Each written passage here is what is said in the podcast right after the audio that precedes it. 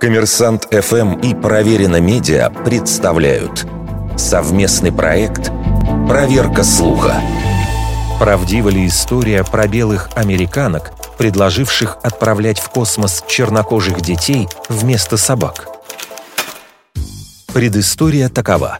В 1957 году Советский Союз запустил в космос собаку Лайку. Живой дворняжка на Землю так и не вернулась. Это встретило возмущение зоозащитников по всему миру. Как сообщает сайт «Фактрум», якобы после полета в ООН пришло письмо от женщин из штата Миссисипи.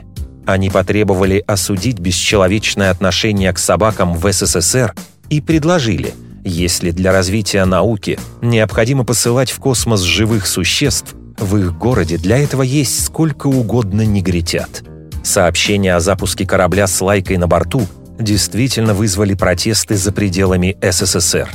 Так английские зооактивисты предложили проводить минуту молчания каждый день, пока спутник с собакой находится на орбите. А возле штаб-квартиры ООН в Нью-Йорке прошла демонстрация, в которой приняли участие простые американцы вместе со своими питомцами. Источник, в котором впервые упоминалось письмо из Миссисипи, книга советского журналиста Альберта Салауринчукаса, который в конце 50-х работал в США корреспондентом газеты «Сельская жизнь».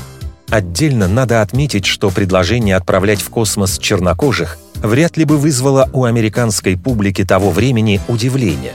В Штатах тогда обострилось противостояние между сторонниками сегрегации и афроамериканцами – но при этом обнаружить информацию о необычном письме ни в материалах ООН, ни в прессе того периода не удалось. Смущает и то, что книга репортера из СССР вышла лишь в середине 1960-х, спустя несколько лет после запуска «Лайки».